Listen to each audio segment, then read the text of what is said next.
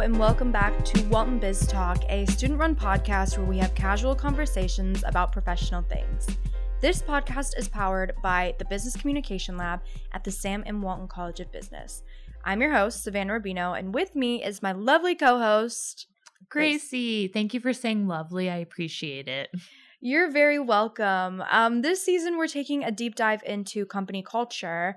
And this episode, we're talking all about Disney, which is I wouldn't consider myself a Disney adult. Would you consider Mm. yourself a Disney adult? Can you tell me what a Disney adult is?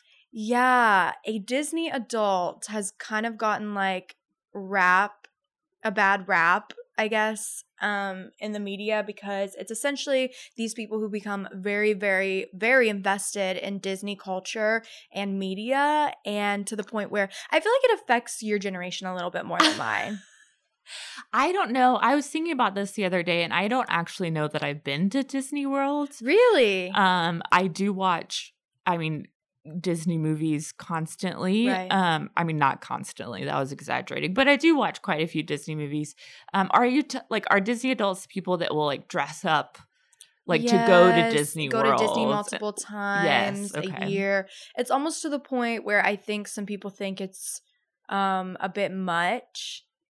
Sure. I'll, I'll let the listeners do research on that one. sure. But um, one of the things I think is so interesting about Disney is how embedded it is in American culture and honestly in international culture as well. Like the way that they're just a worldwide player um, in the media industry. And like I was just thinking when you were talking about Disney adults, I was thinking even when we're not talking about Disney, we have these little cultural um quirks, I guess, in Mhm. America. Like when someone wins the Super Bowl, it's a cultural norm to say, I'm going to Disney World. Mhm. I don't know when that became a thing, but Yeah, I don't know. I think especially with like icon and imagery, like Mhm. everyone knows. So I haven't I don't think I've been to Disney World, um, but I know what Mickey Mouse looks like. right. Like if someone were to be wearing the hat with the Mickey Mouse ears. it's one of those things I, what want to know where it ranks on recognition levels n- nas- or nationally and internationally because you know how they say things like oh Kim Kardashian is now more recognized than Jesus like I want to know Mm. where Mickey Mouse and other Disney icons rank on an icon I- iconography I cou- I would love for us to do a poll of Mickey Mouse, Kim Kardashian, and Jesus. I think that that would be great if we got people to rank those. Yes. So be looking forward to hearing that in the next um, student interviews that we have on this season. Yes. Um, but I wanted to quickly walk through. We have um, an outstanding guest for this episode, Katie Pope, who uh, did the Disney College program and is actually an advisor now for the Walton Honors College here at the University of Arkansas. So, one of the things that we've gathered here is a conceptual map of the HR practices at Walt Disney. So, in one corner, we have four corners, and in one corner, we have the HR flows. This is from LinkedIn. We have the Disney recruitment, selection, Disney University training, and job shadowing. So, if you go online, you can see that Disney not only has their Disney College program, but it's kind of like a pipeline into their actual business internships. So they like to see consistency, and a lot of times people end up working for Disney full time after the program. And some people even do the program multiple times. Yeah, I it does seem like they're in, invested in um like loyalty or consistency like you said. Like Right. if you do cuz I I imagine this is like that with a lot of internships um and you can speak to that cuz you've done an internship before, but like Yeah. really looking for those people that have invested the internship time to then become leaders or in certain roles in the company. Right. And that leads me to the next corner, which is employee influence. So they have this idea of employee empowerment. They have these informal rules and then more formal rules, which we know now are Disney speak rules. Um, and they have this idea also that you ran into while researching, which was corporate citizenship. Mm-hmm. I'm not. Ex- are you familiar with that? Uh, not enough to claim expert on it. I mean, I just what's interesting about corporate citizenship, I think, is is the idea of corporate and citizenship together. Um, mm. just because citizenship is normally something you think about when you think of like um it seems like Disney would be the authoritative figure, and then the citizen would be like the sure. normal so, Jack and Jill. You sure, sure. Or even even citizenship to me is like a connection to the ethics of the community, and mm-hmm. oftentimes, you know, corporate corporate companies or corporate sponsorship is kind of put on the opposite end of that spectrum. But what's interesting to me about Disney is that they do combine those. Right, and that also bleeds into the cultural reinforcement corner, which, like I talked about, the Disney speak, um, which is basically a, an entirely different language for employees to become more immersed in the Disney culture while they're working there. And then there are um, on stage performances, which we kind of talked about, as well as um, there's amenities for employees. So that leads me into the last corner, which is rewards. So while they're working in the college program, students on their off time are able to get free passes into the park. So while you're not always working, Disney's always in some corner of your mind. Yeah, you're always immersed in the culture. Right. Like I feel like out of the companies that we've talked about or the people that we've talked to, Disney seems to be the most devoted to like the company culture being in in all aspects of your life or in multiple aspects of your life. And most intentional, I feel, with their mm-hmm. marketing and just their organization which you'll come to see in the episode. Um, but they also have physical rewards, creative pitching, and then contests to keep their employees motivated. And so, with that, that was just a little bit of an intro into the Disney sector of company culture, which is, I think, a com- should be a completely diff on a completely different landscape than any other company culture personally. But with that, we introduce our guest, Katie Pope.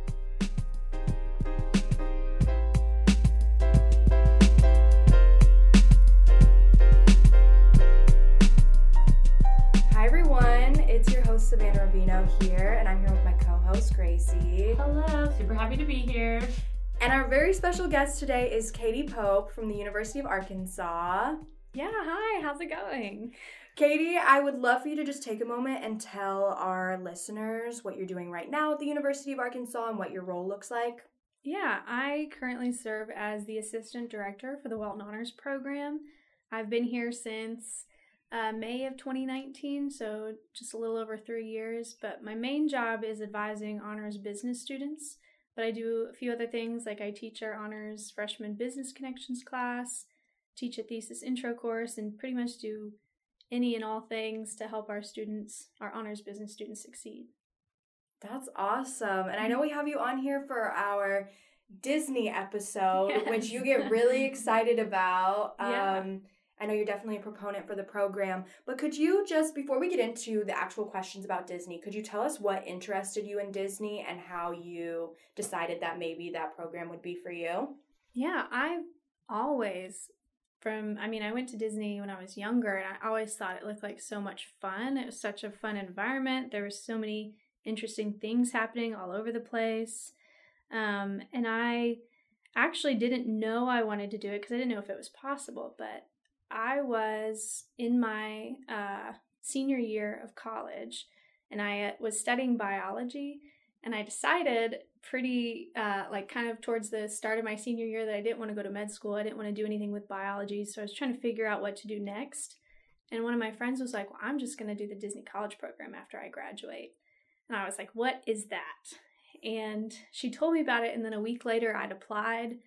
Uh, and it was, yeah, I just thought, what a fun way to have a gap year to work at Disney. And at first, I thought I might want to travel, but then I thought maybe I'll go and work at Disney. And it's such got such an international, you know, presence that I thought maybe other people could come to me and tell me their stories. So it's kind of a way to travel without traveling in a way. Right. And I think that's so funny that you had that conversation with your friend and you're mm-hmm. like, I don't know what I'm really gonna do. I'm gonna go to the Disney College program because I saw this tweet on Twitter Yeah. and it was like um, everyone gets to that point where they're like, should I go to grad school? Like maybe I should, like just for Uh-huh. fun. So I think that's funny that Disney was like you had a little pipeline to Disney instead of like the normal um, grad school route that a lot of other people take. But can you talk a little bit about the application process? Because when Gracie and I were researching this, and I don't know if you ever went onto the subreddit. I'm I'm a big redditor, so I mention that a lot in our episodes. But it seems like something we found with company culture is that there's a huge community on places like Reddit for these Mhm. different types of careers or specialized programs, that sort of thing. And just reading through that th- what people say about the application process, it seems like it can be very thorough and a little bit intense. People talk about, oh, apply on the second day, not the first day, because the website crashes. It's so crazy. So, can you talk a little bit about, obviously, it could have changed a little bit from when you went, but can you talk about what it looked like for you? Yeah, I was pretty, I kind of got really lucky with my timing because my friend told me about it and then I applied like a week later. And I was kind of in that window. I applied, I think, sometime in February of my senior year. Um, and I don't remember the application exactly, except for in the application, you kind of rank at the time that I did it, you rank what roles you'd want to do. Like, Mm. yes, I would definitely do this. No, I would not do this. And yes, I'd do it, but only if you really needed me to. Mhm. And those roles were like merchandise, food and beverage, custodial, attractions, things like that. And I do remember I did go on like all these blogs and like look up because there's such a science to applying and getting it all done because people were like, oh, make sure you're available. Like you put enough availability. Like, yes, I would do this. Yes, I would do this. But you're not too available because if you're put too much, like, yes, I would do anything, then they're going to put you anywhere. Mm. So, um, at like some of the roles that aren't as popular, like custodial, even though custodial is like one of the best roles there, I don't think a lot of people know that. Yeah, it's so fun. You get to uh, travel the park and you're pretty free, so you are also very open. So, like, if you're walking around, guests always stop and ask you questions, always ask you where to go, always ask you this. So, you get so much guest interaction with that role. Um, but yeah, I, I applied and um, then you get kind of this online sort of a test. It's like a values test where it's timed. So you only have so many uh, seconds to answer each question. And it's like, would you steal something? And then you say, you answer. And then it says, what would you do if you found another employee taking something? Or what would you do about this? So it's kind of all kinds of situational questions Right. Mhm. and it was timed and they asked you kind of the same value in multiple different questions so they wanted to see kind of your true values and if your values matched with disney's values and a lot of people i talked to kind of failed that and then they didn't move on in the process Really? That's so interesting. yeah so that's kind of like a way for them to you know weed out people that are and there's a way i think a science to where they can tell if you're telling them what they want to hear and that's why they Mm. ask you the same sort of value in multiple different So questions It's so it, it's mind-boggling to me that Disney has figured all this out so early on because I was just reading an article about um, retention and recruiting the right employees, and now companies are kind of shifting to this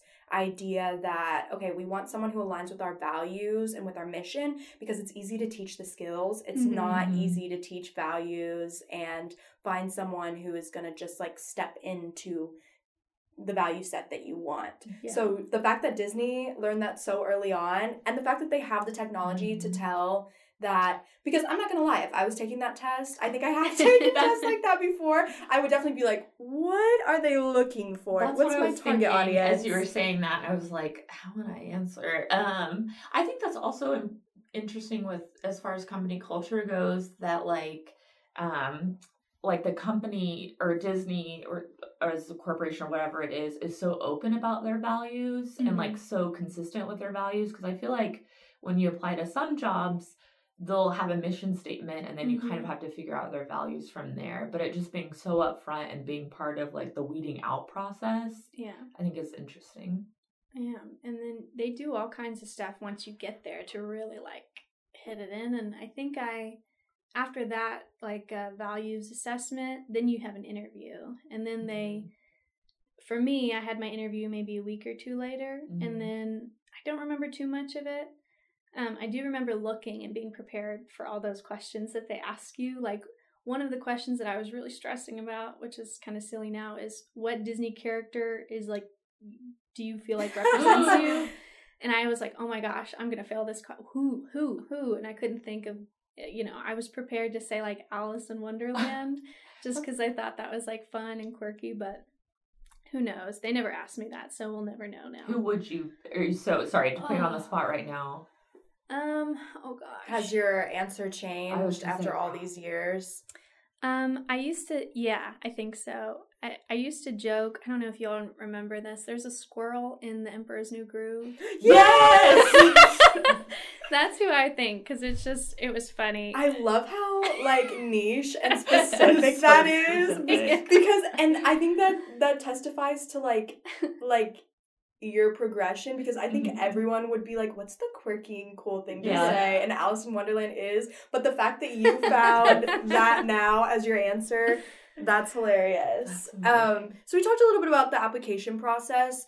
Can you tell us a little bit about what a day in the life looked like? How was your role assigned? Did you really Mhm. like your role? I'd love to hear how you kind of um, found community in your role as well. yeah, I so I knew what I wanted to do the second I applied.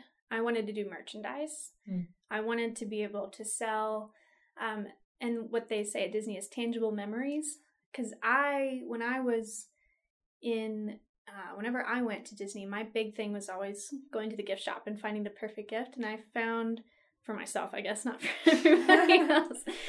But I remember I have this really old purple Tinkerbell hat that every time I look at it, I think of my like Disney trip. So I wanted to be in a position to help other people get that memory, something they could always look at to remember how much fun they had.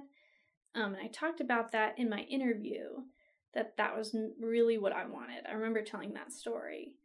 And then a week later, they tell you, they say, oh, you're accepted, you're going to be in merchandise, but they don't tell you where you're going to be until the day that you get there.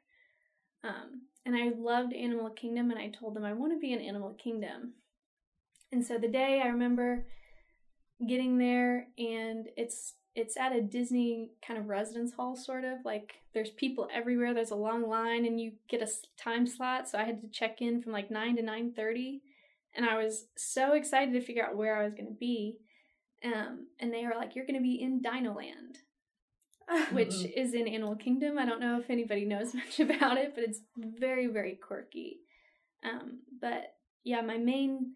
So I was doing merchandise, so I would wake up, go to Animal Kingdom, which at that time was the morning park. So I'd have like Mhm. I'd work from like eight to four.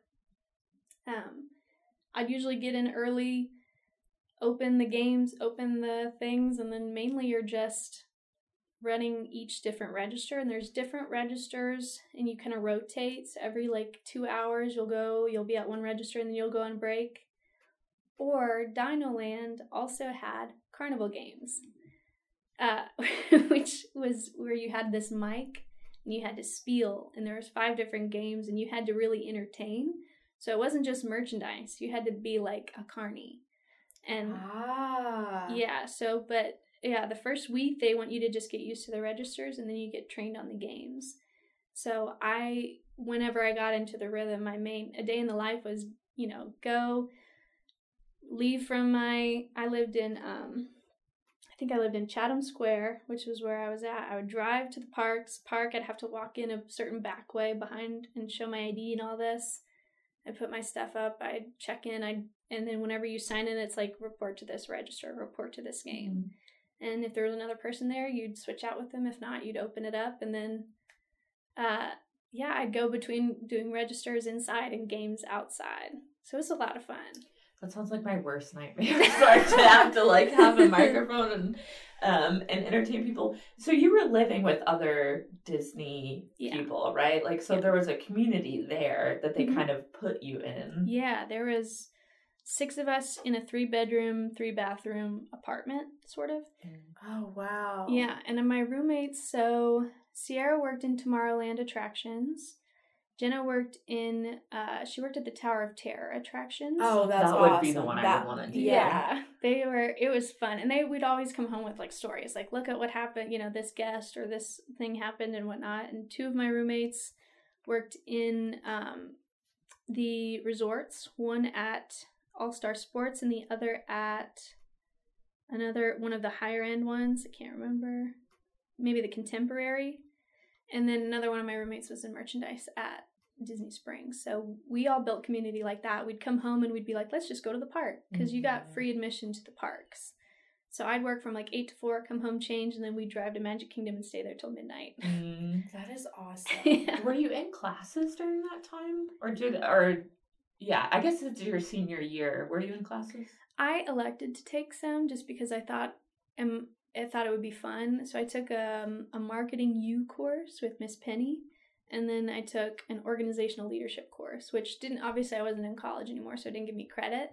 But I thought it would be a fun way to like learn from like some Disney leaders about those topics. So I yeah, they were both really cool courses. Um, and I learned a whole lot about like ways to present yourself and then just like company culture and organizational leadership is and I within those classes I had other people that I wouldn't have met otherwise that I kind of built community with and a couple people one from um, a couple international students who I still keep up with like over Snapchat uh, uh, in my area too in our area they did a really good job in Dino Land of um, we had a whole CP cohort group that we would they would have events for us and I made some of my best friends there. I still keep in touch with them today, honestly.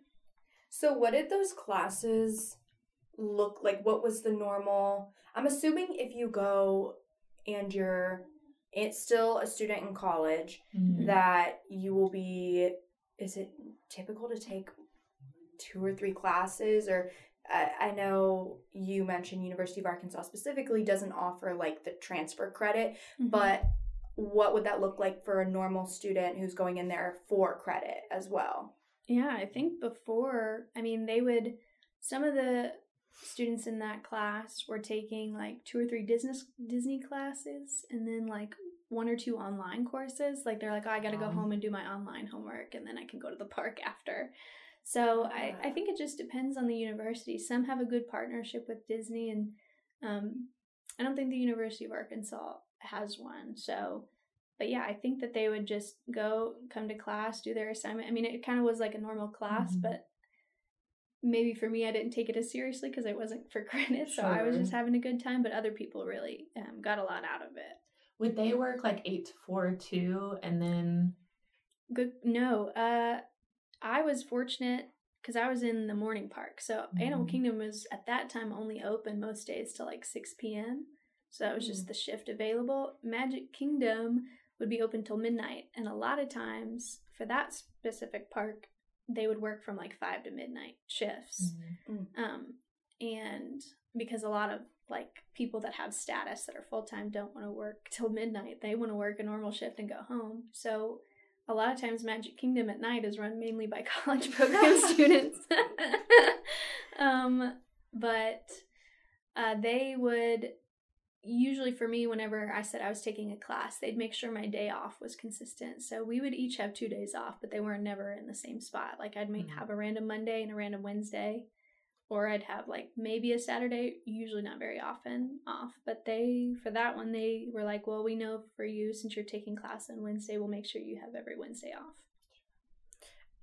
I'm interested. I know you mentioned that in one of your classes, one of the Disney leaders would teach you how to present yourself Mhm. and those sorts of um, things in the class.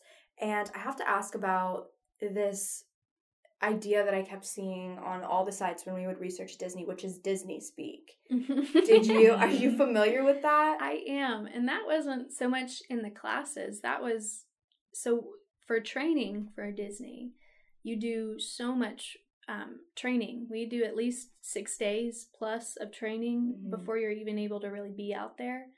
The first day that everybody does, regardless if, if you're a part time, full time, college program, international college program, is a class called Traditions, um, which is I want to say it was a, about a full day. I can't remember, but it, that's where they really start talking about the company culture. They talk about something at the time that I worked there called the four keys, which were safety, oh gosh, professionalism, show, and efficiency.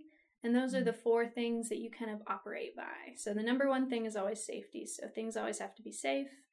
And then um, courtesy, sorry, not professionalism. Courtesy is the one where you, it's about guests and about making sure that they're taken care of and making sure you're kind to everyone and patient with everyone.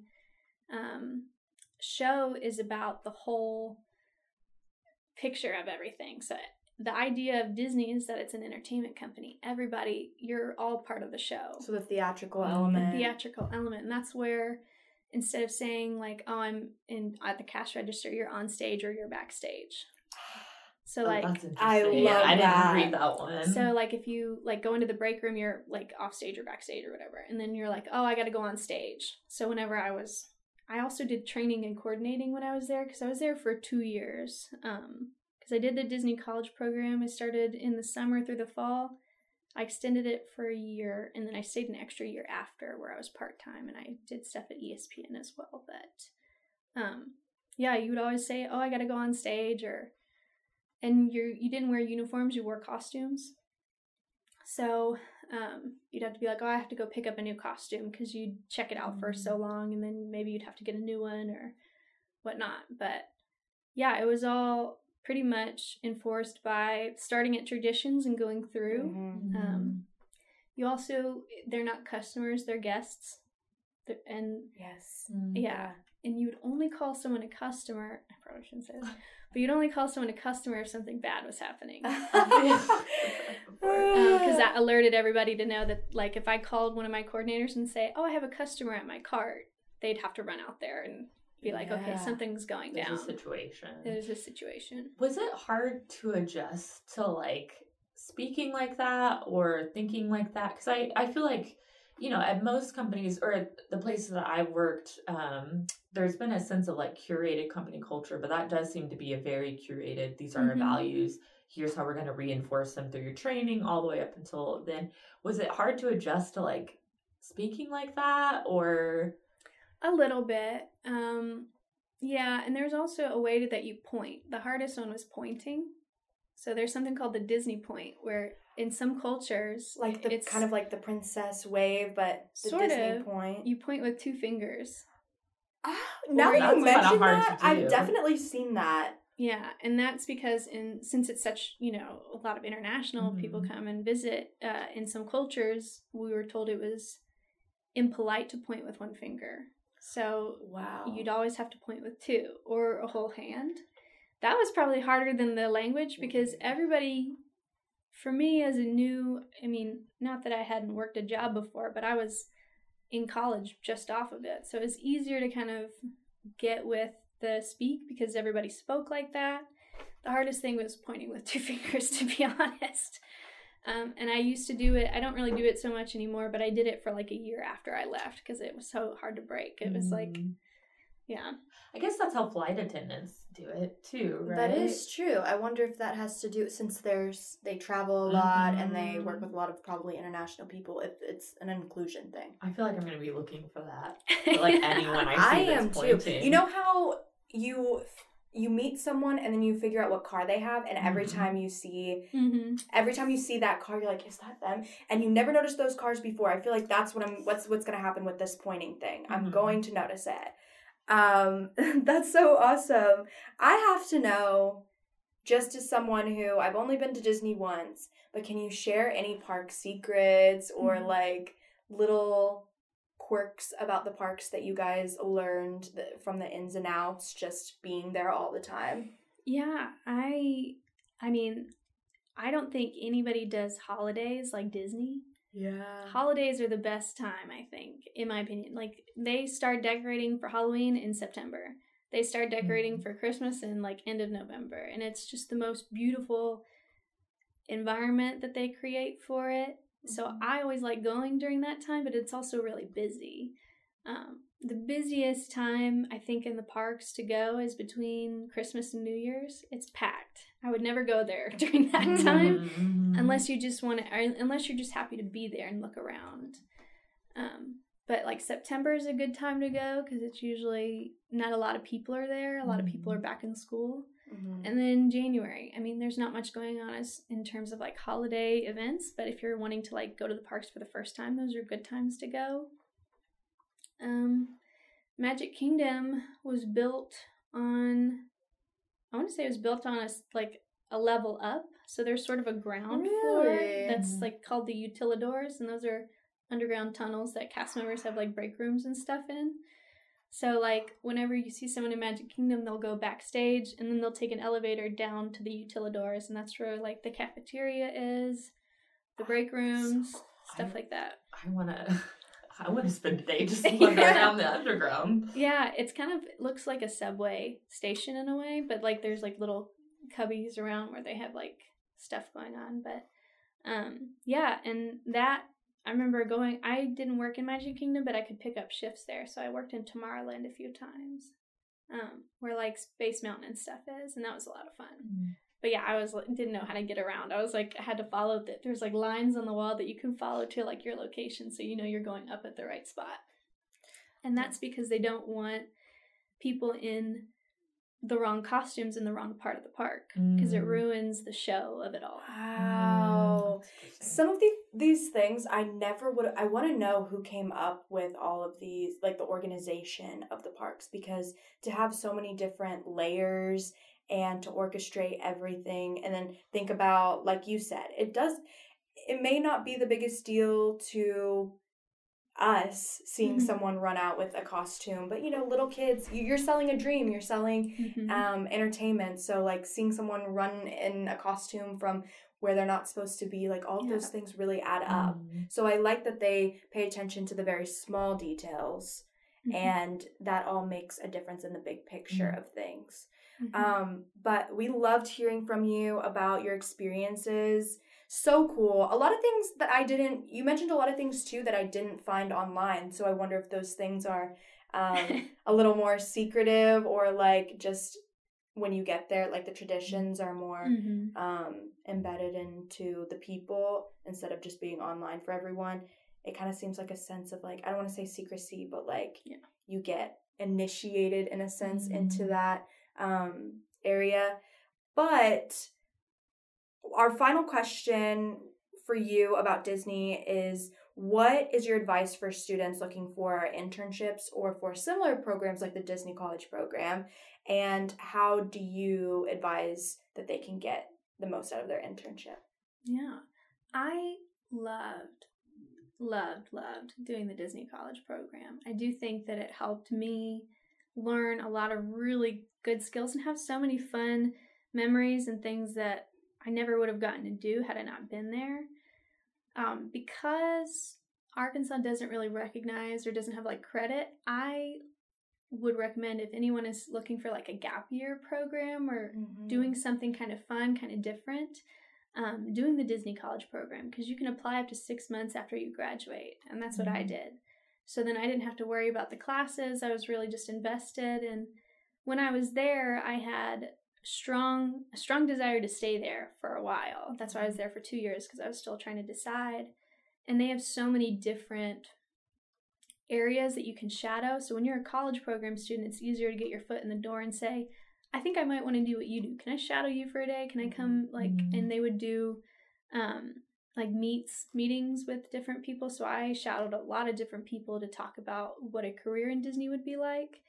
And I know if you want to do an internship at Disney, like more of a professional one, they like to see students that have done gone through the college program first because you like already know the company culture Mhm. um, and they know that you're you know great and have already been here and loved it um, but yeah that i think if you're wanting to do stuff with disney the college program especially after you graduate is a really cool thing to do. Other internships i don't know of many programs similar in that sense um, but there's a lot of different companies and that have like cohorts and rotational models where you can kind of go and rotate through different areas of their company and then from there you know they can choose one for you. So i think a lot of us went to disney at, from my perspective because we were a little lost after we graduated and we weren't sure what to do next and we sort of got to find ourselves there. Um, like one of my good friends now she's like a super huge makeup artist and she got to learn about that about herself at Disney and she another one of my friends is still there and a variety of them just like go on to do a lot of cool different things. A couple of the ones in my college program are now accountants at disney which, Wow. which is pretty fun. Um, so yeah i i can't think of anything super similar but i highly recommend the disney college program if you can make it work Well, thank you so much, Katie. I'm sure our listeners will appreciate that. Uh, this has been awesome. And it's just been so interesting to learn how widespread Disney Mhm. culture is and how um, thought out it is. So, thank you so much. of course thank you all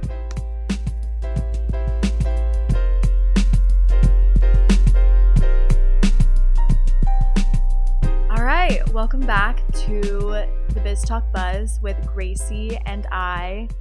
And just to do a quick recap, I'm mesmerized by the amount of commitment and how invested Disney is in not only making their culture inclusive to all different types of ages, but also internationally is something that I learned as well. Because Mm-hmm. Disney has locations in other countries, right? Yes, I believe there's I want to say like a Paris or a Tokyo location or maybe Mhm. both.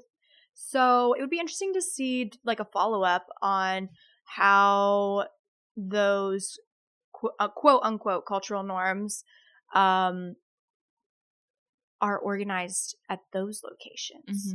Because Or- I, I think historically they've had to kind of change the way that they do things for each mm-hmm. location, just because like what works for the U.S. isn't necessarily going to work for Paris, right? Right. And the fact that another thing that we thought was was pretty phenomenal was the fact that Katie, after all of the years, I'm making her sound so old. No, after um being years separated from like Disney and the Disney College program, she still is so excited and can really recite a lot of her experiences to us. Um even though they were a little while ago. And I think that just goes to show that Disney is a standalone player um, in company culture. Like, I don't think anyone is even on the same landscape as them. And the fact that they're able to, like I said earlier, appeal to so many different audiences Mm-hmm. and tap into that nostalgic factor. Um, it, I have no words. I just think it's so interesting. It is really interesting because I think also what interests me is that it's just such a large, like, conglomeration of just so many. You know, they've got streaming services, they've got Disney parks, they've got merchandising and all this kind of stuff. And I think, you know, it just, yeah, I'm not, I don't really have no words either, but it just, it's really interesting to look at the company culture of something so large like from a person that worked there and had such a good time there enough for her to want to extend her stay even um comparing it to the smaller companies that we've talked to Right. They have a much larger presence than any of the, I think, other companies that we're going to be talking to or organizations as well. So that's why I was really excited to do a Disney episode. And I think they really encapsulate what it means to be, to have company culture um, and one that is really embedded not only in their business operations but also in their employees even when they leave so with that uh, i will say disney you left us speechless and we will be conducting a poll on um, mickey mouse jesus and kim kardashian well that's all we have for today um, please if you like what you heard, please download and subscribe wherever you get your podcasts. And while you're at it, follow us on Instagram at Walton underscore BCL. That's all for this week. We'll be back soon with casual conversations about professional things.